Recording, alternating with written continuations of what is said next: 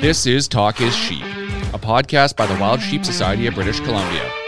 Come along as we take conversations that matter to you into the high alpine.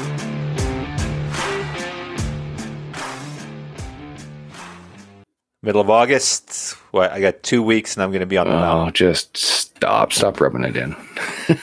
Yeah, yeah. I uh, can't wait. It's uh, it's been a year, and uh, I'm due. So uh, we're recording this the week after Jurassic. Um, we just wrapped that up yesterday, and uh, so ton of energy putting that on. Um, such a great event. Uh, 56 anglers all across North America. We have people coming from the winners was uh, Kevin Hurley, vice president of the Wild Sheep Foundation, Awesome. and his partner Anna Lard. They won. They they caught the biggest fish and had the most inches. So they they also um, technically won that category. Oh, that's so awesome. Good for them. um, yeah, yeah, event was awesome. Um, Twelve thousand dollar prize package. Uh, 119 fish caught over the weekend. Wow. Um, so yeah, pretty phenomenal. Great, great time on the water and uh, lots of laughs and uh, a great fundraiser for British Columbia. The, the cool thing about Jurassic is that we bring people from all across North America. We sell teams at Sheep Show, whole bunch of places. So if you want to come check out Sheep Week, there'll be two teams there. One at the Life Members Breakfast and one on the Thursday night auction, I think it is. And uh, it's just such a great event because we raise money for wild sheep at these local events. So Sheep Week, um, you know, there's some Dallas Safari Club uh, chapters have a, have a team, uh, SCI, and then um, the people come out to BC. We we have a great tournament. It's all weekend long.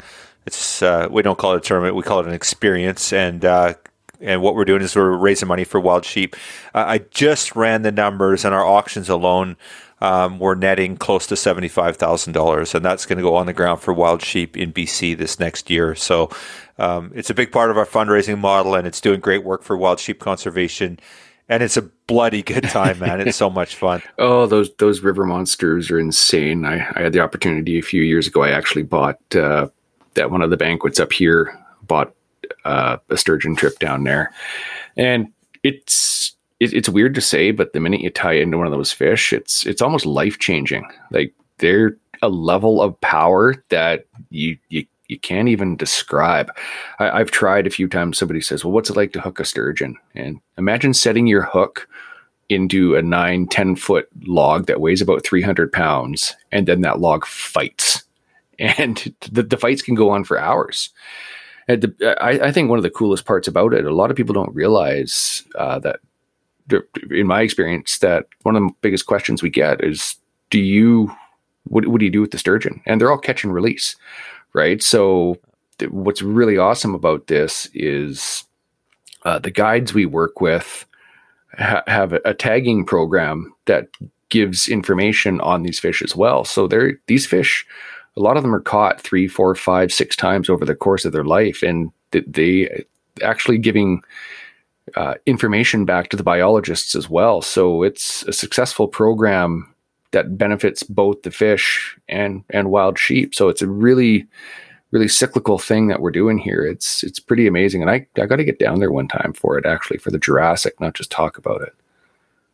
Yeah, it's it's absolutely a blast. Um, so on on the weekend, speaking of sturgeon, we we wrapped up our membership drive, and uh, our first place prize was a um, fishing trip on the Fraser River, and uh, this was sponsored by Wood Wheaton Super Center. So Don, uh, you, you were working with Don and Yeah. brought him on board to sponsor this. It's just a great. Uh, Great support from Wood Wheaton uh, Super Center out of Prince George there. But we drew our winners. Kevin Kapelka out of Chase, BC. He was the first prize winner on that uh, fishing trip. And then uh, second place was a Frontiersman Gear knife. Got it. And thanks, Tanner. Screwed up every time. Uh, so that was a generous donation from uh, Tanner Danish, and that was Brian Dufresne out of Quebec, of all places. It was just cool. Not many sheep in Quebec, but uh, great member supporting us. And then uh, third place was Don Stevenson. So that's bloody cool that Don won because he he does so much to support us, eh? So uh, it would have been weird if he'd got come in second, I think. But uh, you're muted, buddy. Oh, that would be funny if if he came in second. Just Yeah. mine's better. No, mine's better. Yeah. So very cool. Um, so thanks to Wood Wheaton Super Center and all our uh, sponsors for making that happen. Um, Yeah, well, I had some numbers here, just some stats I'm going to share with you guys on. Um, we had during that membership drive, we signed up 159 mm-hmm. new members. We had 53 upgrades and 326 renewals. So that's amazing. You know, membership is the core of what we do. Um, they are the people that put sheep on the mountain in BC, and uh, we're super grateful for all the support we get. Um, and we're always trying to do things to recognize our members, support them, um, and thank you everyone for participating in the membership promotion and just for all the support we get from our members. We're we're bloody blessed, I have to say, Steve. Oh, absolutely, we are. Can't argue that. And and speaking of our members, we always have something pretty kick ass going on for them. We at the night of the Jurassic, we dropped four new raffles. Yeah, so they're online now. Get over to wildsheepsociety.com, click on the raffle page, and uh, we got a lineup um, again. So Don Lynham, we, we've wrapped up our last Don Lynham rifle, the big bore, and Don calls up and says, "I've got another donation." I'm like, Don, you're doing too much, man.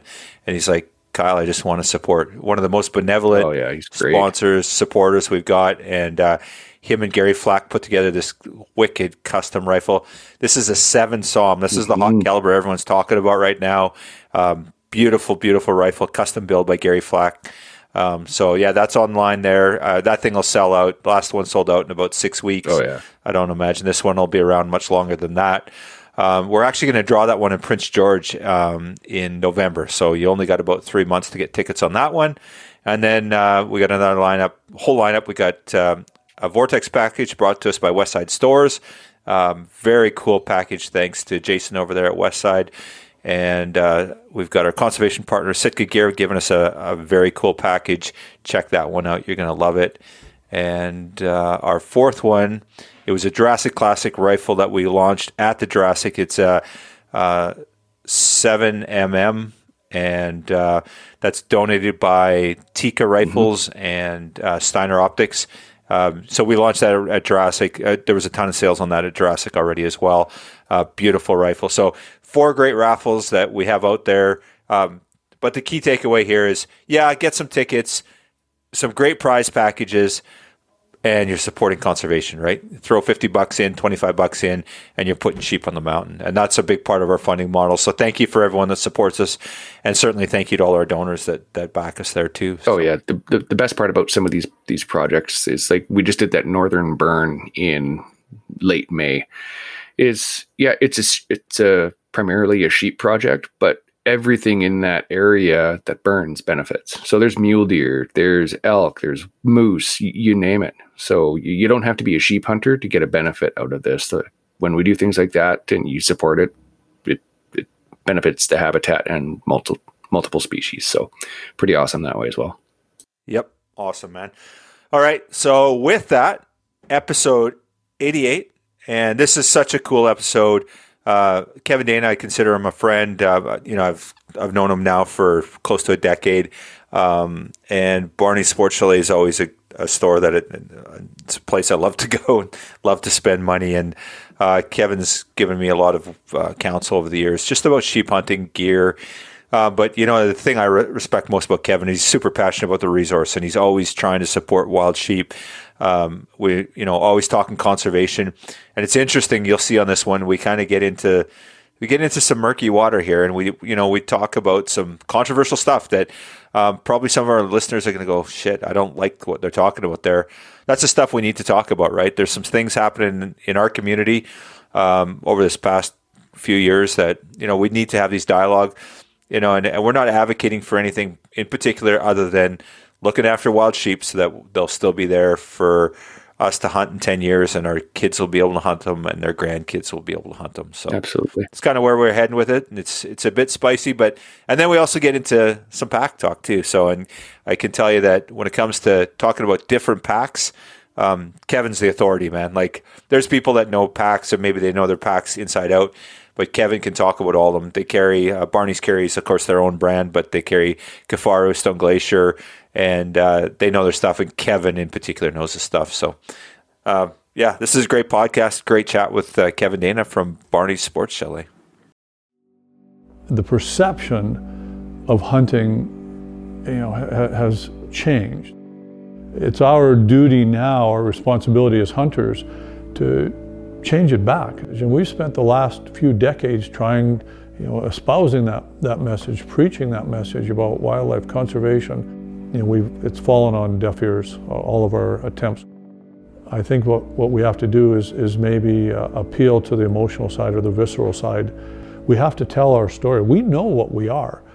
We know how deeply we care about wildlife. It's just the people out there that are, that are you know, voting to get rid of hunting, they don't understand our stories. Sometimes we, we have to translate it to something that they understand.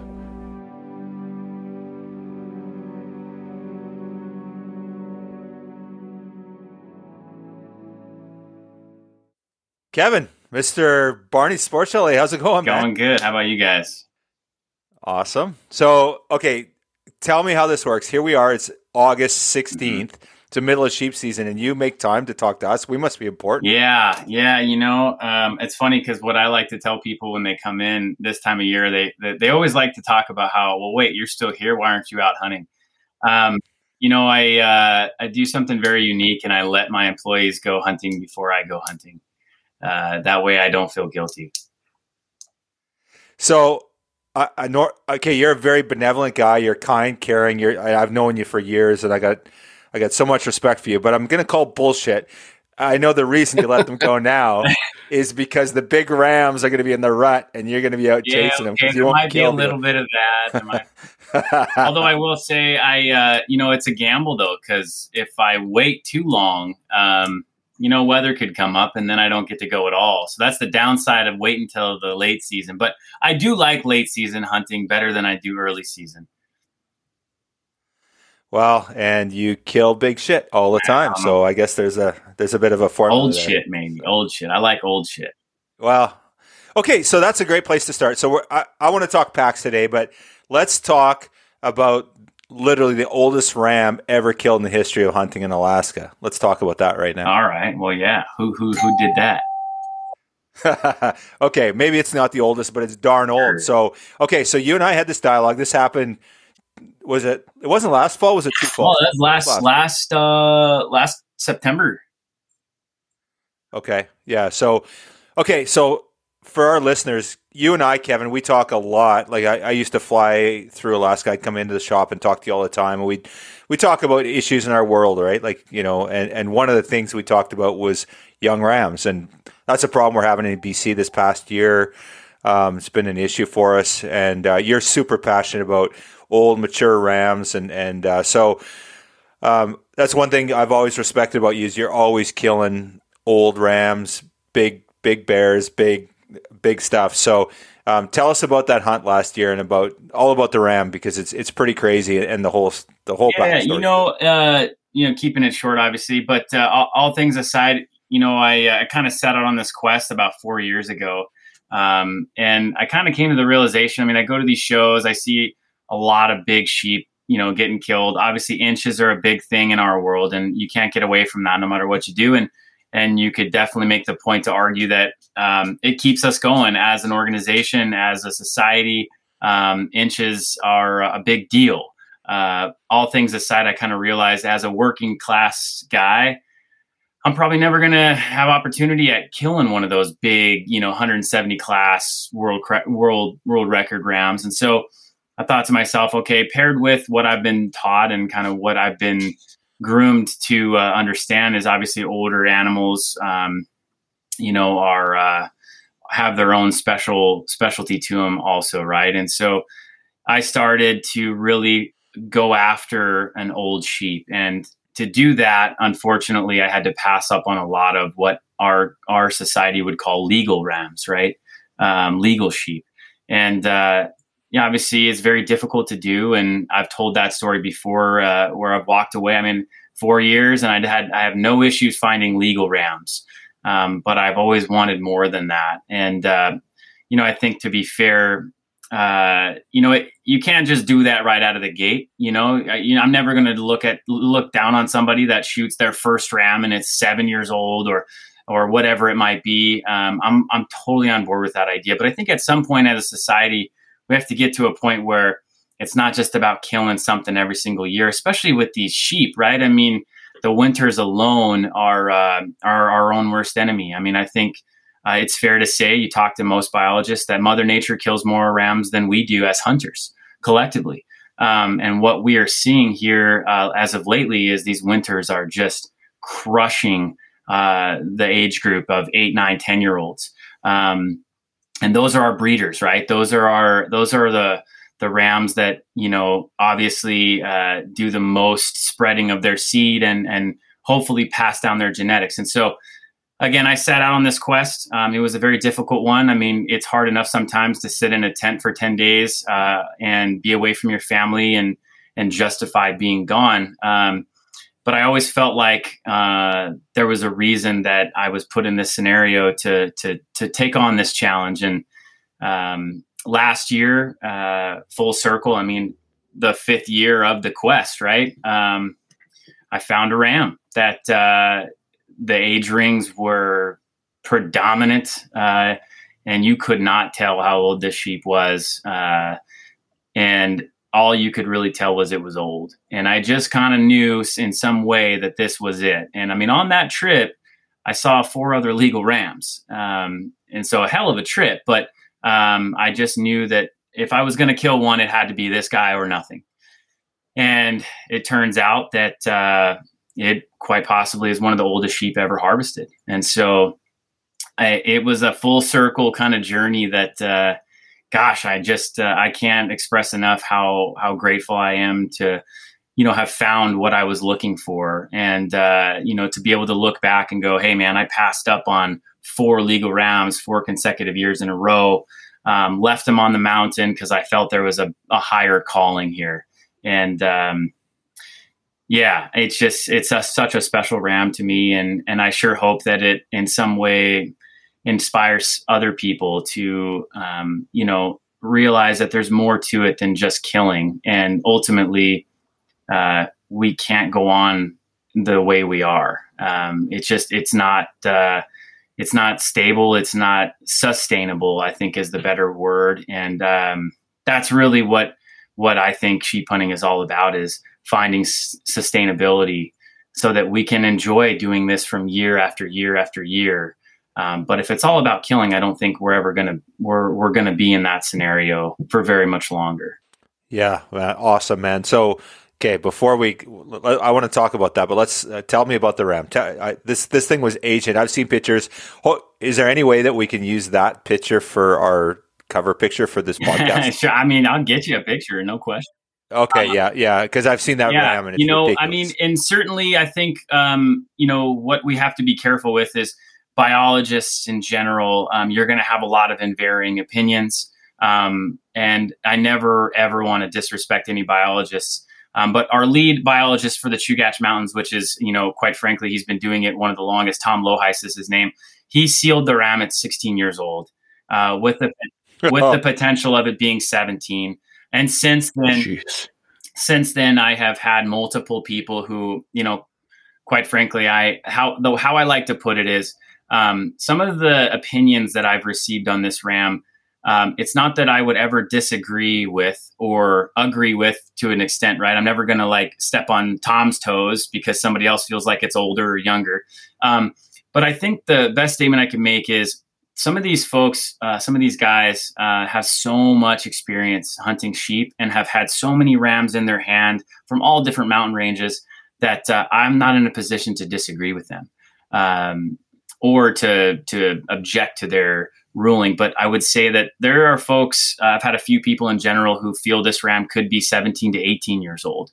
Um, and uh, all things aside, whether it's 18, whether it's 16, whether it's 12, um, it's just such a cool sheep. I mean, the the body mass of this ram was probably 75% uh, that of a normal Dall ram. Um, at 10 years old, this ram was not full curl. Uh, so, you know, you think about it, and to be quite honest, the the horn growth on this ram was was actually not very good at all. Um, but with the smaller body, the smaller horns, I mean, the basis ended up being like 12 and a half inch basis. So nothing, nothing crazy.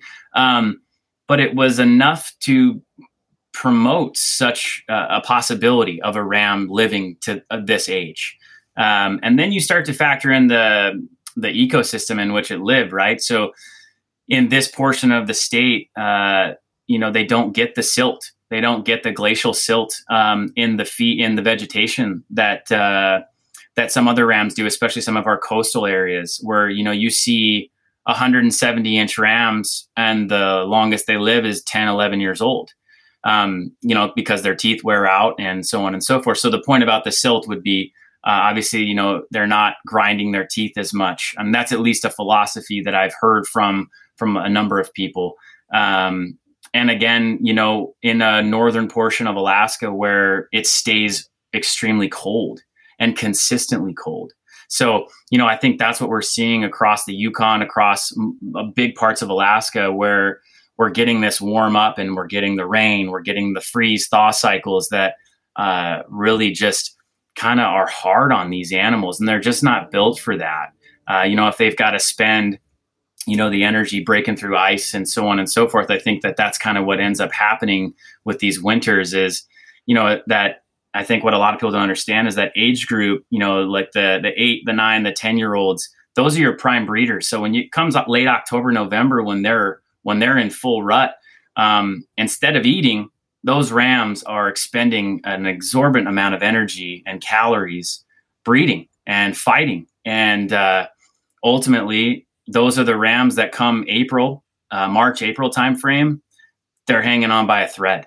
Uh, so if you have a hard winter and some of those rams are dead and they don't even know it yet. And that's really what I think we're seeing in North America in general is you know, even just this year, I've seen a handful of seven year olds uh, here in Alaska.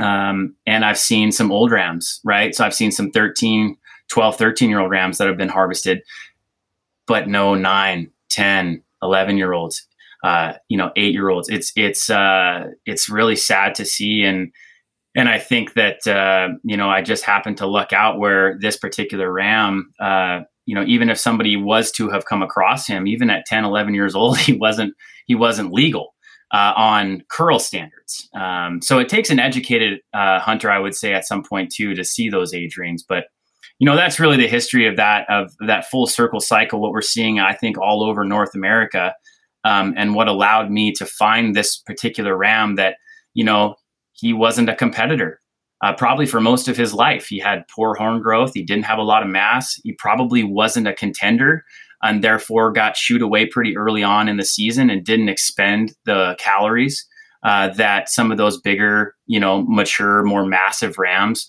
um, expended. And therefore, you know, the recipe was just perfect for an ancient ram to, to kind of to survive. Phenomenal, man. Um, I gotta, so you'd say there's no 8, 9, 10, 11 year old rams? Well, yeah, I'm not say rams? there's none, but I'm just saying that that would be the age class that I feel most people would agree is quote unquote missing. Uh, the 8, 9, right. the 10 year olds, very little of them. So I have a question for you on that. Now, is I've heard a theory. Is is it because that there was really poor winters and poor reproduction 8, 9, 10, 11 years ago? Is that or are you just thinking that this is a harvest thing that a lot of those mature rams have been harvested?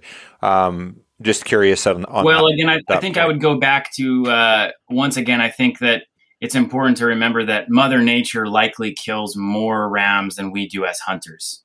Okay, so mm-hmm. um, I'm not going to say that the us harvesting those rams uh, helped the scenario, um, but I think that it's a compounding thing where this is where I feel about the only thing we can do as hunters is um, we can't control the winters.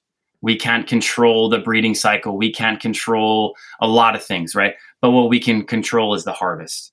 And so, you know, my my issues are is, you know, and again, I'm not a biologist, but I'm just from afar looking in on this. Uh, what I see is Mother Nature has, you know, whether it's global warming, whether it's, you know, uh, you know, climate change in general where we're getting more of these warmer f- springs and then it freezes and then it thaws and so on and so forth um, that's hard to know but uh, what i do know is if that is the case and mother nature is is is changing course and it's really hurting these rams that's where as hunters we have to step in and say hey um, we got to protect this age class because then what happens, right? So let's say uh, as we as I mentioned, a lot of seven year olds are getting shot right now. You see that over in your neck of the woods as well, right? Um, why is that a big deal? Well, it's a big deal because those are potentially your breeders for the next two to four years. Um, so they're the only thing left, is my point. Um, so you know, and certainly, I think when you start to think about, you know, let's say, uh, you know, six to eight years old is what you would call mature breeding breeders, right? Somewhere in there, six to eight years old, they start to mature, and maybe by you know nine, ten is their prime. I, am not 100 percent certain on that, but the point being is just more or less that uh, you know when that age class goes away. Um, that makes it very difficult for the future. So if you're going to talk about looking eight years from now, uh, then we start to have kind of a questionable like, uh, are there enough breeders left um, to create enough population to where in eight years um, we have a sustainable population, or you know, what do those numbers look like? So that's it's tough to tough to know. Yeah, all good points, man. So let's talk a little bit here about age and full curl. So obviously in Alaska, you guys are um, you have to be full curl. Um, regulations a little bit different for thin horns in BC. Um, you have to be past the bridge of the nose or eight years old to be legal or mature. Um, so you know what we see in some areas we get six year old rams that break the nose. So you can shoot a six year old and it's completely legal. It could be three inches past the nose. Just genetically they're different. And then there's other areas that hold these old rams. They'll never break the nose. Um, government biologists are trying to encourage people to shoot full curl because it's easy right? Like if it's past the nose there's no question. But in some cases they're killing these six year old seven year old rams and it happens a lot. Um, so it's interesting you know that's the argument. You know, some people say, well, just go to full curl, and um, I, I don't, I don't, or whatever, past the nose. And I, I'm not a big fan of that. Yeah, for sure, for identification, it makes it easier, but it behooves us as hunter conservationists to be killing those older rams, right? Educating ourselves. And again, there's a whole areas that you'd never kill a, an old ram because they're not even past the nose, right? So, you know, that's where this age and educating yourself thing is so important. And I love it when we come into the shop and talk to you. That's something you're always trying. You're like you're, you know, that's something you advocate all the time, right? So it's it's interesting that that we see that that you know uh, in in Alaska, do you guys get six, seven year old rams that are full curl and they're they're yeah. legal, but they're yeah. Not- and I mean, I'll, I'll, tell you a little backstory too. I mean, um, uh, one of the reasons that I went on this, uh, you know, I, I kind of came to a realization of, you know, of things and I, I decided to kind of put myself to the test and really go after an old ram was, um, I killed a ram in 2019. No, I guess it, eight, 17, 18, somewhere in there. Um, and, uh, he was 40 inches and seven years old. And, um, I don't know what it was about that ram, but it really did not sit well with me that I had shot a seven year old. And uh, I don't care about the inches. I mean, granted, it's easy for me to say when you've when you've killed a few long sheep, it's easy to kind of go, okay, well, you know, you can start going after an old one now. And I know that you can't ask that of everybody. I, I really do understand that, and I, I I like to get that point across because I think sometimes it can come across a little arrogant and you know that's not my intention at all. It's just more or less at some point the message has to be get the sheep get the first ram out of the way get the second ram out of the way whatever it is for you for you to feel internally hey i've accomplished this um, and then start to challenge yourself more right? Um, and so shooting that seven year old uh, really kind of opened my eyes to the idea that oh my goodness you know i need to do more as a hunter to look at this animal um, now, you can't ask somebody to walk away from a 40 inch ram. You just can't do that. Um, but I think all all you take that scenario out of it and just the bigger picture of you know what is the first thing that anybody says when they shoot a ram? Well how long was it? Well give me some measurements right? Well how old was it? Right? That's the question that needs to be more asked more often in my opinion. But to answer your question yeah i mean there are some, you know, there's areas everywhere I think that sheep inhabit where there's going to be genetics that promote younger sheep that have just great growth, big bases, you know, that, you know, you can't turn your nose up at somebody for shooting one. But, um, you know, you talk to Fish and Game here in Alaska, and and I think that it's a very difficult scenario for them because the full curl regulation, kind of, you know, full curl, eight years old, or what we would call double broomed or double broken. Um, uh, in general, encompasses let's say ninety to ninety five percent of what we would call mature sheep, but there's always going to be that varying, you know, uh, genetic that just kind of promotes a longer ram or whatever it might be that is younger. And that's that that's an anomaly that you just I don't think you can really you can't create anything to fix that problem. But um I think that you know what we're going to have to start looking at here in Alaska potentially is is some kind of uh, a reward system for age and or potentially uh you know uh, a one every two or a one every three or a one every four years just so that we can start to make people more selective and we can start to make people understand there's a big you know these animals are not around every corner. And the way that we're going um, it's going to be it's going to get progressively harder and harder and harder if mother nature keeps doing what she's doing which again we cannot control but as hunters there are things we can control. And i think that you know having conversations like this is is a great start. Um, i mean as you and i have had many a times you know, you're not going to get through to everybody, but hey, if one person uh, challenge themselves, hey, I've got two or three sheep, I'm going to look for a unique one. I'm going to look for an old one. I'm going to look for something I don't already have instead of this narrative of, oh, how many sheep do you have? How many sheep have you harvested? Um, I've always been a quality over quantity type of guy, and I'd like to think there's more people like that, and and uh, I, I sure hope there is. Yeah, for sure. And it's interesting, you know, anytime you start restricting opportunity, people start getting antsy, right? For sure. Like, um, but but you know, I'm, I'm hearing more of that in BC here too. Like you know, one in five, one in three, and and you know that was some of the proposals. We just we just had an area that was general open season that went to um, a draw system, LEH we call it in BC. And uh, you know that's one of the things that came up. We'll put them on one and three or one and five. And the bio said, well, one and three does nothing because most guys don't. You know, there's not enough guys that kill um, more than one ram every three years to make a difference. Um, but that's one of the things we're hearing is like, you know, you shoot an eight year old ram. Well, you can, you know, maybe take a year or two off. You shoot a nine year old ram, you get less time off. You shoot a 10 year old, you shoot an 18 year old ram or 16 year old ram, you get to go hunting next year, right? right? You shoot a six year old, you take 10 years off or whatever. So um, definitely promotes the age thing.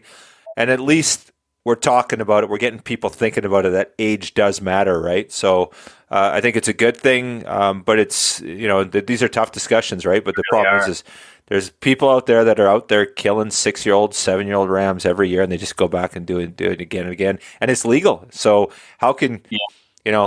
Yeah, I, I, guess we can give them a hard time, but it's you, legal. I'm with you on you know I never want to make it seem like I want to take away even my own opportunity to hunt rams every year. But here's what I think uh, what what I think the bigger picture is is is uh, just because you don't have a tag in your pocket doesn't mean you can't hunt sheep every year, right? I mean, the way I was taught to hunt sheep, the the actual harvesting portion is just a small percentage of what the actual hunt is, right? I think anybody that's done that eight to ten day grueling backpack trip, you're eating mountain house every day, you're living in a floorless teepee tent, whatever it is, you're you know wearing the same pair of socks, you got the camaraderie um, you know, who's to say you don't have a hunting partner and uh, it's his turn next year? You know, or if you got a group of two or three guys that want to go hunting every year, we can still enjoy the essence of sheep hunting. Um, but that doesn't mean that all three of you got to kill every year. You know what I mean? I think that there's a there's there's more to a sheep hunt, and there really needs to be more to a sheep hunt than the killing aspect of it, or else um, we're going to continue down this road uh, until you know we're sitting here talking one day and it's all draw or you know um, you know it, it's kind of like montana or some of these places where it would be a lifelong dream to to harvest one of these things. I mean it's easy for us right? We we live in places where we can hunt sheep every year. And i think because of that it's it's our responsibility to at least bring to the forefront some ideas to to preserve that especially again once when we start to see some of those factors that maybe weren't a factor 10 years ago. I mean, we didn't have these hard winters 10 years ago. Um, you know, when when Mother Nature starts to change course, we have to change course too. Um, we can't just continue to say, "Well, I want to hunt sheep every year, and I want this and I want that." I agree. I love sheep hunting. I love going. And I would be if if all three of us here were hunting buddies and uh you know, Kyle's up this year, you know, we're going to split that ram up. Uh, we're all going to, you know, roast a tenderloin over the fire and we're going to have this memory locked in our memories for years. And guess what? Next year it's my turn, uh, so on and so forth. Um, what's wrong with that? I don't understand where it came down to this. They're, they're my sheep. I have to be able to hunt them every year. Um, I personally feel like because they are, we live in these places where we have this vast opportunity to hunt them every year. That's why it's so important that we be the reason, we be the people that step forward and say, hey, we got to do something to preserve this right. Um, and if that means we have to cut back a little bit, and if that's what's best for the sheep, let's do it. Uh, I don't have a problem doing it. Yeah, that that's such sage advice, and you know, I, I think the takeaway there is exactly what you said: is that you know, it, sit there and do nothing, and then we're all on a, on a draw system, and you're waiting 20 years for the, that draw of a lifetime, or or a lifetime, and you never see it. And I think that that's that's something we have to take seriously. I honestly think it's a threat here in BC. I think you know, like you said before, it's probably a threat in Alaska, and I think that you know. Some of us take it for granted, and we can't. Sheep hunting is a privilege; it's not a right, and uh, it can go away tomorrow. It truly could go away tomorrow if we don't we don't give it the respect it deserves. Heavy shit, man. Yeah. Wow. And we're going to talk about backpacks. Yeah, we got all the tangents. This seems to happen every time.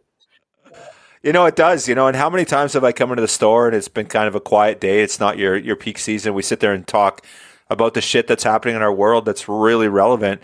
And uh, you know, how can we make things better? What can we do? And um, you know, there's been lots of times you know I've sat there and then you're you're like, I'm writing a letter, and you know, you send a letter off to Fish and Game or maybe it's the foundation, and you know, just you know, and it's great that we have these conversations, and it's great that we think about it and talk about it in dialogue. It's it's so important. So, um, yeah, cool. What other problems are we going to solve tonight, uh, Kevin? Bro, I don't know. Uh, you know, and the reality would be is once again, I, I like to I like to you know we could end with uh, you know, giving giving our, you know, especially here in Alaska, I got to give my Fish and Game a little bit of credit. You know, I mean, I'd hate to hate to ever see you know this come across the wrong way.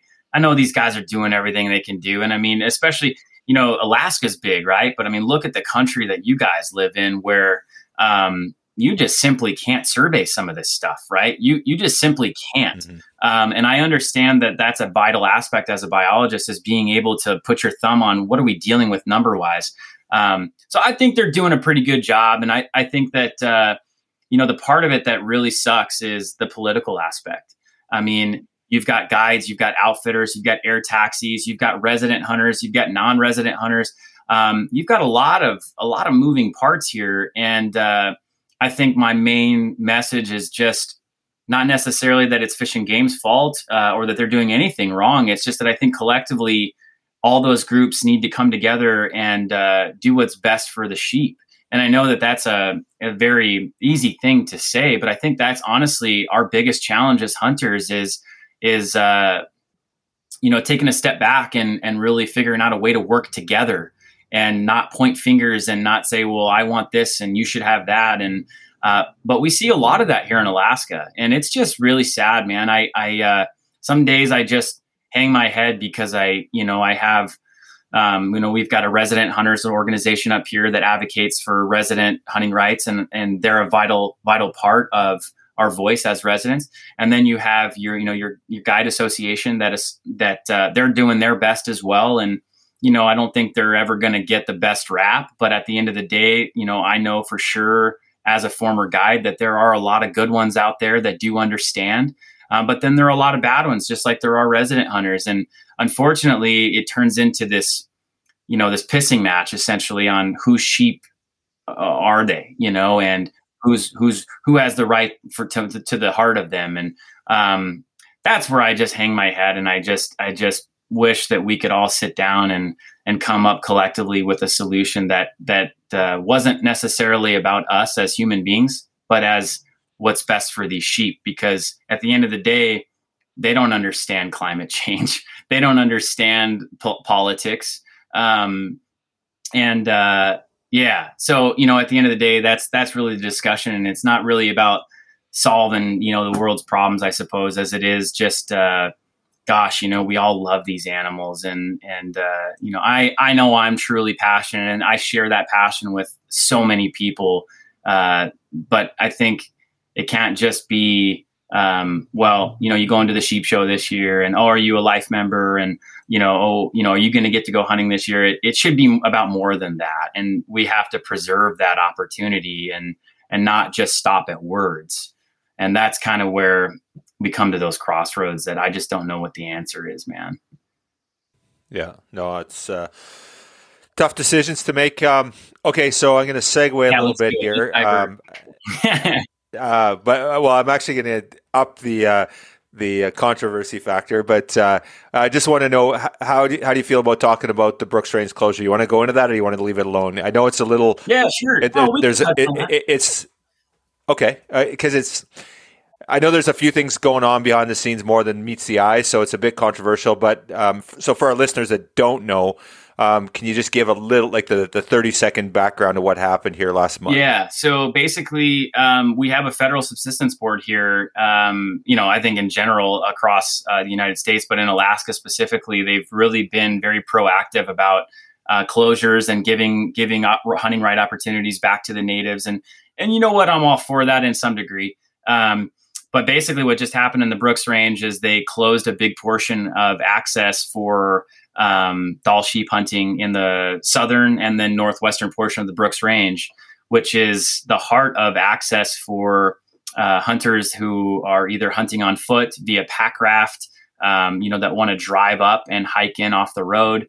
Um, and they essentially closed it based on a recommendation from a local uh, who um, you know, on his opinion, felt that the population was suffering, and I am not going to contest that. I I don't know that for sure, so I'm not going to speak to that. But basically, um, the Fish and Game, our local Fish and Game, uh, as a state, uh, did not agree with the decision, but it passed anyway. And so I think, like all of us, um, we get a little concerned when we start to see those things, as you as you touched on briefly, as far as taking away hunting rights. Um, but uh, our federal subsistence board, it's uh, it's a scary thing because you know there was supposed to be two days of testimony, um, and they cut it short and just went ahead and voted. And I think it was a unanimous seven to nothing vote. And you know, I know lots of people were trying to call in and, and give their opinions, and so you know, basically, it's uh, it's a threat to our our rights as hunters, and uh, I don't agree with it at all. Yeah, it's it's a tough one for sure, and it's uh, certainly controversial, um, and, and, so uh, it was such short notice and so uh, uh, impactful. I, I, know that uh, SCI Alaska got you know uh, made some noise about it and stuff like that, but it's gone pretty quiet. So, do you know anything what's going on around with that right now, or is it just? Yeah, I mean, uh, yeah, unfortunately, that's, that's kind of the that's the problem, right? Is it's what are you going to do? Um, you know, are you gonna who's gonna sue them? who's gonna contest it? How's it gonna? I mean yeah, it, honestly, man, I, I just don't know, and it's it's really unfortunate. And you know, the the other problem is is that these things go and they go so fast and they go so quiet, and um, yeah, and that's how they win every time. You know, they go fast, they go quick, and they go quiet. And uh, next thing you know, it's you know, last year it was the caribou up there. This year it's the sheep. You know, and so my my opinion is is you know, probably similar to how you guys feel over there in BC sometimes is what's next? Um, and how do we how do we know about it sooner so that we can help? Um, but uh, yeah, I don't know, man. It it sucks. You know, it's just uh, it doesn't make a lot of sense from a biology standpoint, nor does it just from a political standpoint. Of you know, they're going to close it for two years, and you know, some people say, oh well, you know, in two years they're going to reevaluate it. Well, what's the history of these things? You know, they don't ever reopen. They don't ever go back to the way it was, and that's the problem. Mm-hmm. Yeah, it's so funny that the issues I talked to you about your issues in Alaska, and we have similar ones in BC, and we we've got a a similar issue going on over here, and it just uh, yeah closures and and just uh, yeah we'll do it for a year or two, and yeah anyway, so lots of parallels there, and we'll we'll leave that one for another day. So Uh, okay, cool. So we originally were going to talk packs, but this actually got spicy and was good. But uh, so let's do that anyway. So let's jump into the pack thing. So, okay, you know what kind of spawned this is you know we talk about gear and and there's absolutely no question that you're the gear expert. Um, I've been buying my stuff from you for years, and the one thing I love about coming to your store is that you know you have your own branded stuff, which is quality stuff. I actually like to run your stuff, and quite often do. I'm wearing I'm wearing your sweater as we speak. Um, but um, when I come in and ask you your advice, you're like, no, no, no, don't buy this Barney's product or this uh, Frontier Gear of Alaska product. You need this for that item. That's the one thing about you. And Bob was the same. It was always like, no, no, for this application, you need this. Um, you run your own packs, but you also carry a plethora of other brands. Um, so anyway, a buddy of mine, uh, my cousin, reached out and said, "Hey, I need a pack." He's like, and I'm I'm going elk hunting. What do I need? And I'm like, uh, I'm like, okay. So I gave him some bullshit advice, which is probably all wrong. And I'm like, Kevin's the guy we want to talk. So let's talk specifically about sheep hunting. So um, you're a sheep hunter. Um, let's use like the average, like quote, resident hunter. Some dude, Alaska, BC. He can go out on a GOS every year, um, a sheep hunt. Um, are you sending guys out to buy him external frames, internal frames? He's probably going to hunt caribou next yep. year. Year after, maybe moose. The year after that, probably sheep again, or maybe sheep every year. What What is a guy like that? What's he looking? Yeah, for? you know, and I think that that's an important important question, right? Or important part of what you just said is it's not necessarily just about that particular hunt that you want to evaluate, right? I think you know. Um, sometimes I have to take a step back too because I've got the option to do anything, right? And certainly biased. Uh, but all things aside, I think it's important if you really want to be genuine to really find out what kind of hunter that person is. There's no right or wrong answer, right? I mean, especially here at Barney's, I mean, we carry Kifaru packs, we carry Stone Glacier packs, we obviously make our own packs. Um, and those are those are three, arguably three of the top brands in the industry, at least as of today. Um, and it's not about me selling our product. Like if it's about that, then I'm in the wrong business. I just I, will walk away, right? So I like to evaluate the hunter and figure out what's going to be the best bang for your buck, um, both from a financial perspective and to encompass who you are as a hunter and what you plan on doing. So yes, you have this sheep hunt in front of you. I'm on board with it. Um, okay, what else do you do? Well, you know, I've got I, I live in Southeast Alaska. I hunt deer a lot. I hunt goats a lot. Um, well, okay, in my head, the gears are turning, right? And um, honestly, if I'm going to go down to Southeast Alaska and hunt goats or deer, I'm not going to take a Barney's pack. Um, and there's a big reason for that. And that's because Barney's packs definitely are a little bulkier. They're a little bit heavier, but most importantly, you know, they're dealing with a lot more brush. Um, and and they're not hauling uh, the kind of loads that you know necessarily anyway for the for the longevity um, that you would typically on a sheep hunt. And so, can they get through with a Stone Glacier and a Kifaru? Absolutely. And so we start to evaluate the frame systems and so on and so forth. Now, at that same point, if somebody says, Hey, I'm a big moose hunter, but my buddy invited me on this sheep hunt and I need a new pack. Um, okay. Uh, wow, you know, they're moose hunting and sheep hunting, they have some similarities. I think people think that uh, moose hunts or, you know, hauling big moose quarters is is some of the heaviest loads you're going to carry. Um, and I don't disagree with that, especially from an awkward perspective. Can a Stone Glacier or a Kifaru pack carry a moose quarter? Absolutely. Um, it's not really about whether the pack can do it. It's about how it feels when you get that big load on there. So the best way I could put it is, is after evaluating people uh, and kind of what what's going to be the best pack for them. If they can buy one pack, what's going to be the best pack for them, broad spectrum? Um, because they can all do it. Uh, but I think the argument really comes in when you start to talk about if you're going to be carrying a big load for a consistent amount of time. So if you're going to be, if you're, if you're, you know, uh, think of it as in a pie graph, for example. Like, what's your pie graph? If if this this particular sheep hunt is just a sliver of what you do, and the rest is hey, I'm going to be carrying 40, 50 pounds max. You know, we drag our deer, we have four wheelers, we have boats, we have airplanes. Um, I really don't need to be able to carry 100 plus pounds consistently. Okay, well, a Barney's pack may not be the best best pack for you. Um, and so I think the big thing I'm getting at is just evaluating the person and their end use. Um, where our packs really come into the market is when you're carrying 80 to 100 plus pounds consistently. That's why you're going to see guides up here running them. And then, of course, I think the big misconception, and you can always tell somebody that's never done it, hauling a, a sheep with your camp by yourself is arguably the longest you're ever going to carry a big load uh, with any species on the planet, in my opinion. Um, and that's kind of where I think some people will come in and say, well, I kind of want a Stone Glacier or a Kifaru or an Exo or a Kuiu pack for like my sheep hunts, but then I got my Barney's pack for hauling moose. And you know, it's always interesting because you can always tell that they've never hauled a whole sheep by themselves because there isn't, eh, to my knowledge and from my experience, there isn't a hunt on the planet where you're going to carry more weight for a longer amount of time than a sheep hunt. So I think it's important to to note that when you get to that 100 pound mark, that's really where the comfortability of that 100 pounds comes in. So you know uh, these frame systems nowadays, Stone Glacier's making a phenomenal frame. Kifaru makes a phenomenal frame. Um, you know, it's almost like trying on boots. I personally feel like fitting packs and trying on boots is so similar because everybody's foot's different, everybody's back's different, everybody's torso length's different. Um, so first of all, trying on the packs, I think, is the biggest key, and that's what makes Barney so unique because you can come in, you can try on our frame pack, you can try on Stone Glacier's frames, you can try on Kuiu's frames, or sorry, not Kuiu's frames, uh, Kifaru. Um, and you can really get a feel for which pack fits your body the best. And then from there, we start to dissect. Okay, now what do you do? You know, what's going to fit? You know, what's going to fit your end use the best? Um, but yeah, the great thing is there's really no wrong answer. It's just a matter of figuring out who you are and what you do and how much of it you do. Sounds like I need to get up there because I I borrowed uh, Kyle's the the Yukon was it that one, yeah, Kyle?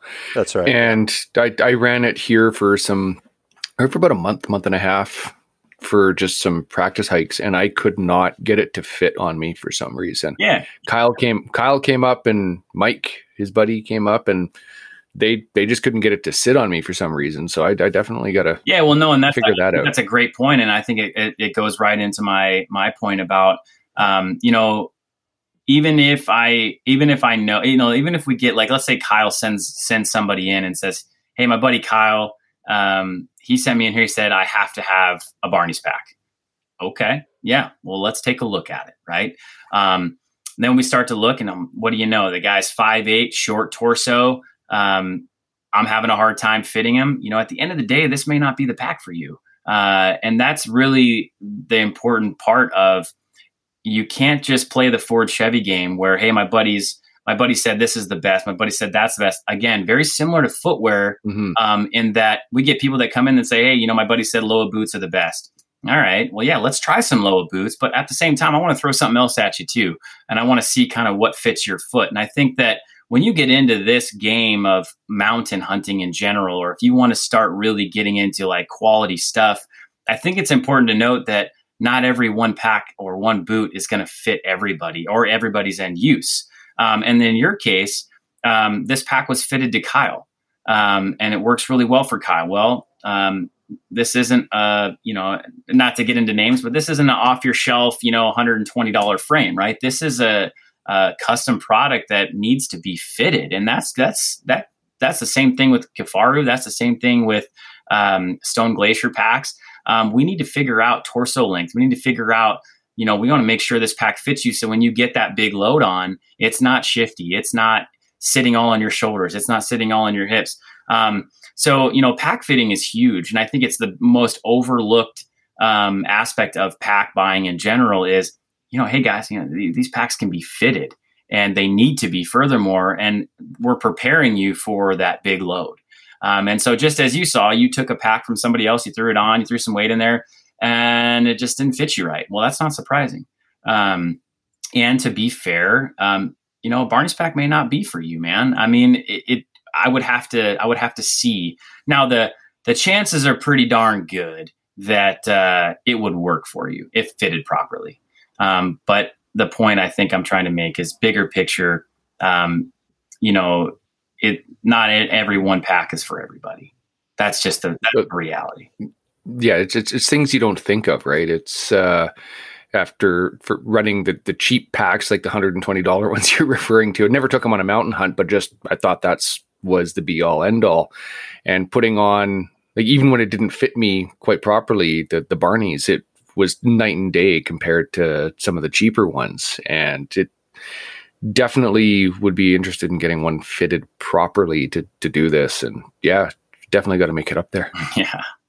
Yeah, awesome. Okay, so um, you know, with, with uh, packs, like there's so much innovation going on these days, right? Like, and, and I know you're innovating. You and I've we're talking about some uh, some exciting stuff that you're working on. I'm not gonna I'm not gonna spill any beans here, but uh, super cool. Um, what some of the stuff that you're talking about doing, and you guys have always been innovators at Barney's for for decades now. Um, any innovations or anything coming out right now that are particularly exciting? Any with any of the general, like I guess the three ones that you guys carry, or, or what anything that we should be watching for? There? Oh well, yeah, like you said, I, I mean, I, I, am working on, on a couple things, and as if anybody that's been watching our packs, you know, uh, I was handcuffed for a long time on being able to do some of the things I wanted to do, and the cuffs are off, um, and so you know, as you've noted, you know, we came out with a lumbar pad um, a few years ago. I've been working on that for years. It's a very simple design, but um, it's impressive what that lumbar pad can do under a big load uh, with an external frame. It, it really is a, a, very huge aspect of what our packs are all about, and it really bridges the gap for people that need some lumbar support. So, as you saw, we came out with that. We came out with a water bottle holder this year. Um, you know, we're working with some new fabrics, but um, you know, within our own realm, you know, I think it's important to realize that, um, you know, Bob was a really big part of kind of grooming me to this train of thought. And that's that, you know, nobody's really reinventing the wheel here. Right. And I think it's important to note that. And it's, it's, you can make the wheel better. Um, you can fine tune it. Um, but at the end of the day, when you start to get too far out away from your original ideas and concepts, um, that's when you start to see problems. And I think that that's the great thing about Barney's is, you know, a lot of our gear, yeah, it stays similar. And I think that sometimes we even get a bad rap for that. Well, your packs haven't changed in, you know, 20 years. Okay. Um, well, as it, is it causing you problems or, you know, you, what, what are we missing here? Well, nothing really. I just, you know, you guys aren't really doing anything new and techy and sporty. And, and I'll tell you that, um, one thing that you don't see from us is, what we are doing on the back back end of things. I mean, I have experimented with Cuben fiber materials. I've experimented with lots of other sailcloth and laminated fabrics to try to lighten up things, to try to go that direction of being more competitive with some of these ultralight packs out there. And uh, what you don't see is the the huge failures. Um, and uh, a lot of people think that we're not we're not up with the times. We're not working with these fabrics. We're not trying to do what some of these other companies are doing. And I can tell you uh, we are, but I'm not willing to compromise the reputation of the pack just to lighten it up. And I send these packs out. I I have two packs out right now with some fabric that I think potentially could could be a huge game changer, but it might not work. Um, and I might be right back to the drawing board. There's a lot of fabrics that some of these companies out there are using, and uh, in some ways they're very innovative and they are lightweight and some water resistancy to them as well.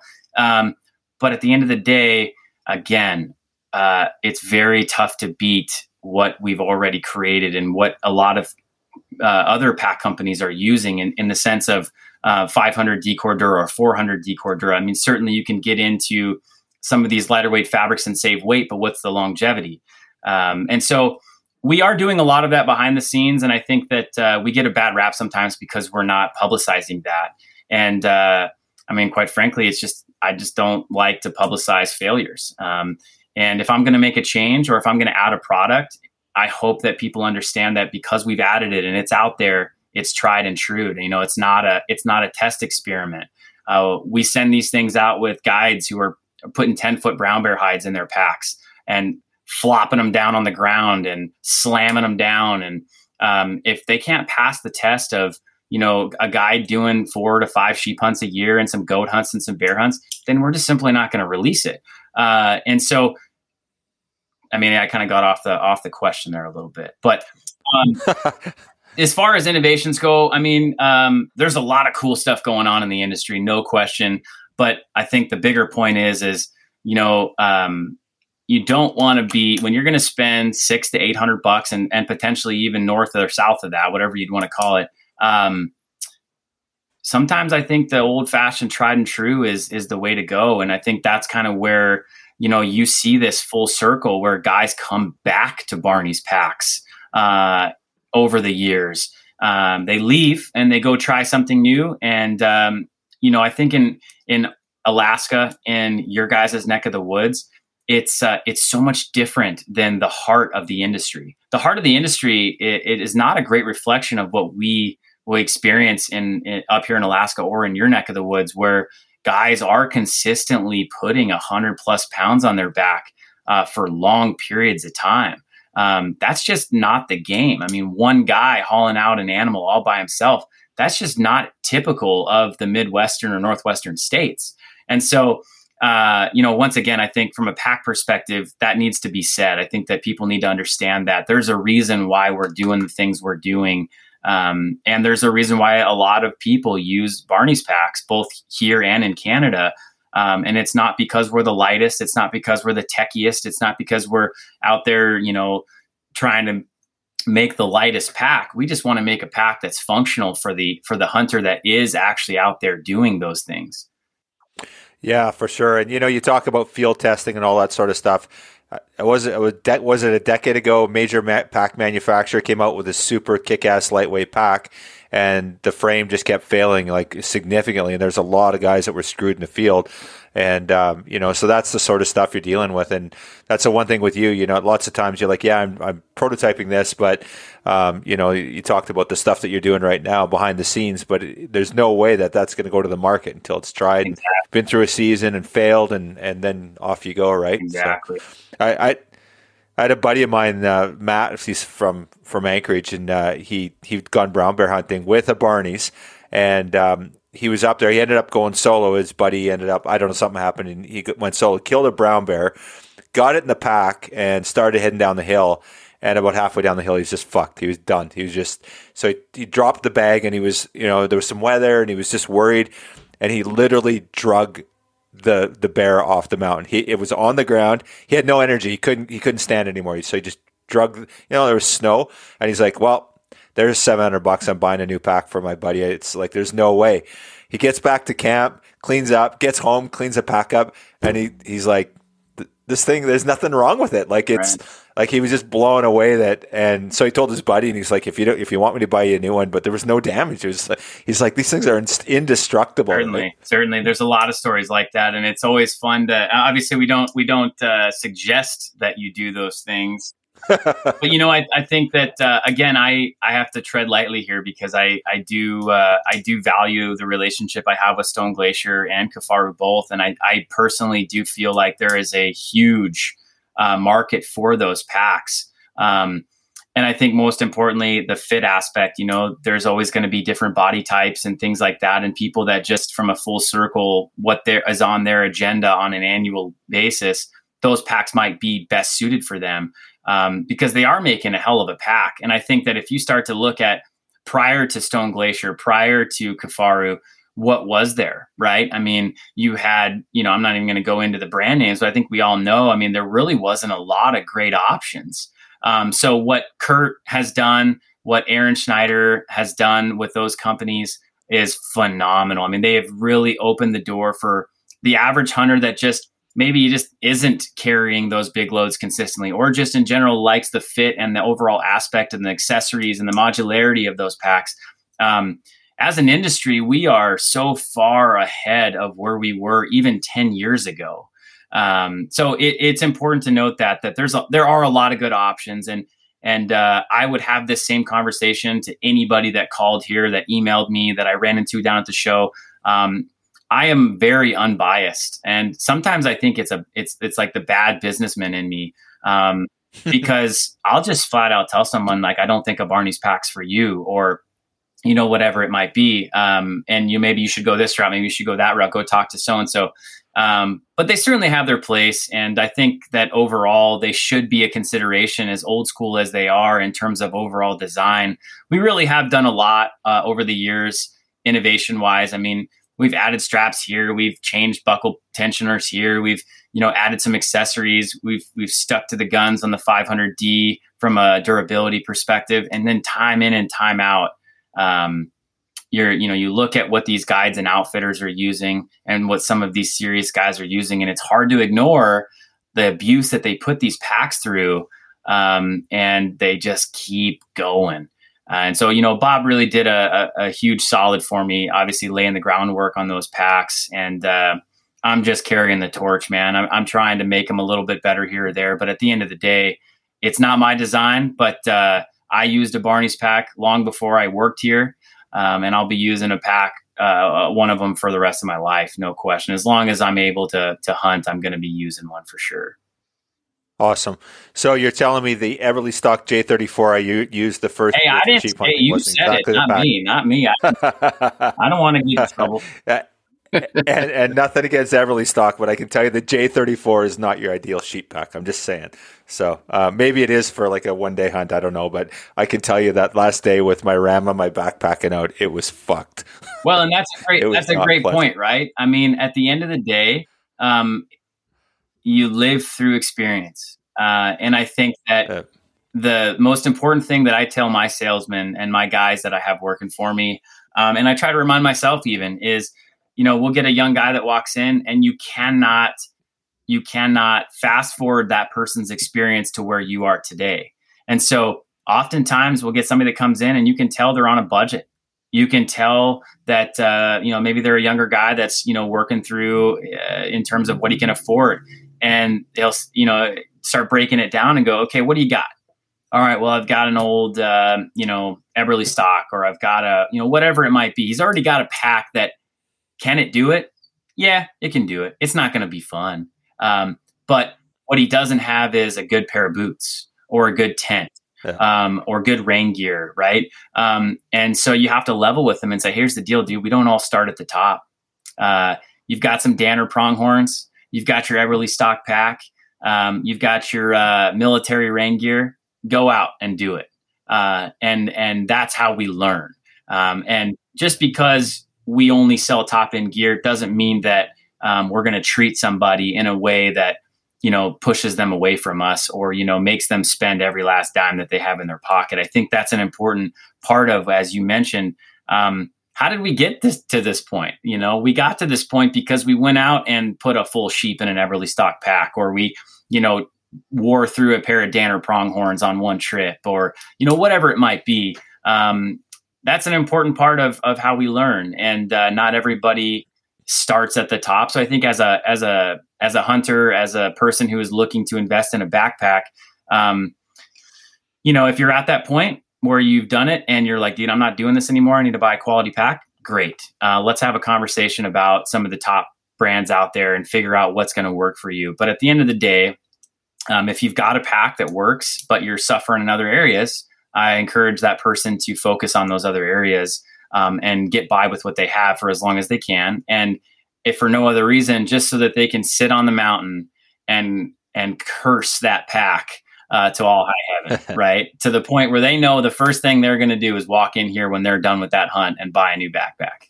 Yeah, yeah, well said. Yeah, it's all about priorities, right? So, um, okay, so uh, we're getting long on the on the call here, but um, one last thing. Um, so Stone Glacier came up with the Terminus 7000 this year. Um, all uber lightweight, pretty cool pack. Uh, what's the feedback on that? Super sweet looking pack. I've had it on several times. I've never hunted with it. So, what's that thing like? Yeah, you know, I think at the end of the day, it's it's uh, it's for a particular style of hunting and a particular scenario. Um, the fabric itself is something to pay attention to. I think you're going to see a lot more companies. Uh, I'm not going to say anything more than that, but you're going to see a lot more companies using um, this it's a new form of sailcloth. Uh, it's uh, it's made by a company called Challenge, um, and they have they are very innovative in their fabrics. And I can tell you that from preliminary testing, um, this fabric is is is here to stay. You know, we did see mm. quite a bit of issues with Cuben fiber. Uh, you know, there was Cuben fiber with laminated Cordura uh, there's X-Pac that a lot of companies are using. Even talking to a guy like Aaron Schneider, and you start to look at some of their designs, um, X-Pac is still not as durable as Cordura. And so, all things aside, the Terminus uh, is more of an internal. So you're going to have, um, you know, more straight stays. But all things aside, um, Sorry, I get something in my throat. but uh, yeah, it's uh it's a heck of a pack, three and a half pounds or something like that.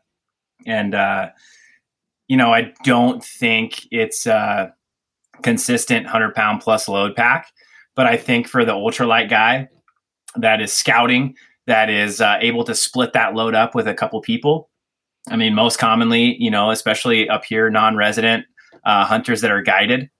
I think it's a great client pack is how I'd put that. Not to not to take away from what Stone Glacier's created, but I think that even Kurt would agree that you know when you start to talk about uh, you know a solo sheep hunter. Um, and not Kurt specifically. The guy's an animal. Um, yeah, that's a bad example. What Kurt does is not for everybody. Uh, um, yeah. But uh, all things aside, I think that he would agree that you know for the average person that's going to be trying to do it all by themselves, um, that's probably not the pack for them. But all things aside, the fabric, the innovation, and the stays that they've created, it actually is a very interesting concept. And I think it's going to do really, really well once it catches on, especially in those Midwestern and Northwestern states. And then again, even with with guys coming up on hunts, I mean, if you're not going to carry more than 40 or 50 pounds consistently, why carry the X curve or the or the Krux Evo frame that they have? Um, not necessarily an, an, a necessity. And I think also what they found was we see it a lot up here is that that load shelf concept with the X curve and the Krux Evo frame, guys are finding that it's a little more difficult to use and and a little more time consuming than maybe they bargained for. Um, and so they're throwing everything down inside the bag and not using the load shelf. And so what they wanted to create was a bag that catered more to that person that could do the big loads, um, but was uh, was not you know wasting uh, the frame itself, carrying all that weight, that extra weight for nothing. So very innovative. I think it's going to do really well. Yeah, right on. I, I, know a buddy of mine picked it up this season, and uh, he uh, he's already back with no sheep, so I guess he didn't really get to test it out. But uh, yeah, yeah, funny that you say about Kurt there, right? I was listening to one of his podcasts, and like, well, what do you take for fuel? And he goes, oh, I don't take a stove or don't take for fuel. Well, what do you eat for your two week hunt? He's like, oh, I just take Greenbelly bars. That's all I eat for two weeks straight. I was like, the guy's a machine, right? Yeah, different. Yeah, animal. not not a great example. I mean, he's uh like you said, not a great example, but you know, he is a he is an animal, and and I think it's important to note that yeah, there's more than one way to do things, certainly, and I think that Kurt offers a very unique perspective perspective, and I think you that shows in a lot of their innovations that they do is uh, you know there's options. And i think that that's what they created was another option for the stone glacier followers that maybe just don't need uh, the load shelf concept where they're really having to carry those big big loads and spread things out. Mm-hmm. yeah. Awesome man. Well hey i've taken enough of your time. I know you stayed after work. Your family's at home waiting for you. You got the three little kids that are just amped up to see dad. And um, so kevin you know i can't thank you enough for all the support you give the society, all the support you give our industry, and and honestly, the, the most important thing I think that you bring to the table is just you're you're always an advocate for wild sheep. I, I don't know anyone more passionate and more more willing to roll up your sleeves and get after it, whether it's with donations or time or whatever the case may be. So I can't thank you enough, man, and appreciate you taking the time to talk to us again. Yeah, I appreciate the opportunity, guys, and uh, yeah, great talking with you. Awesome. We'll do it again soon. I hope. All right, sounds good.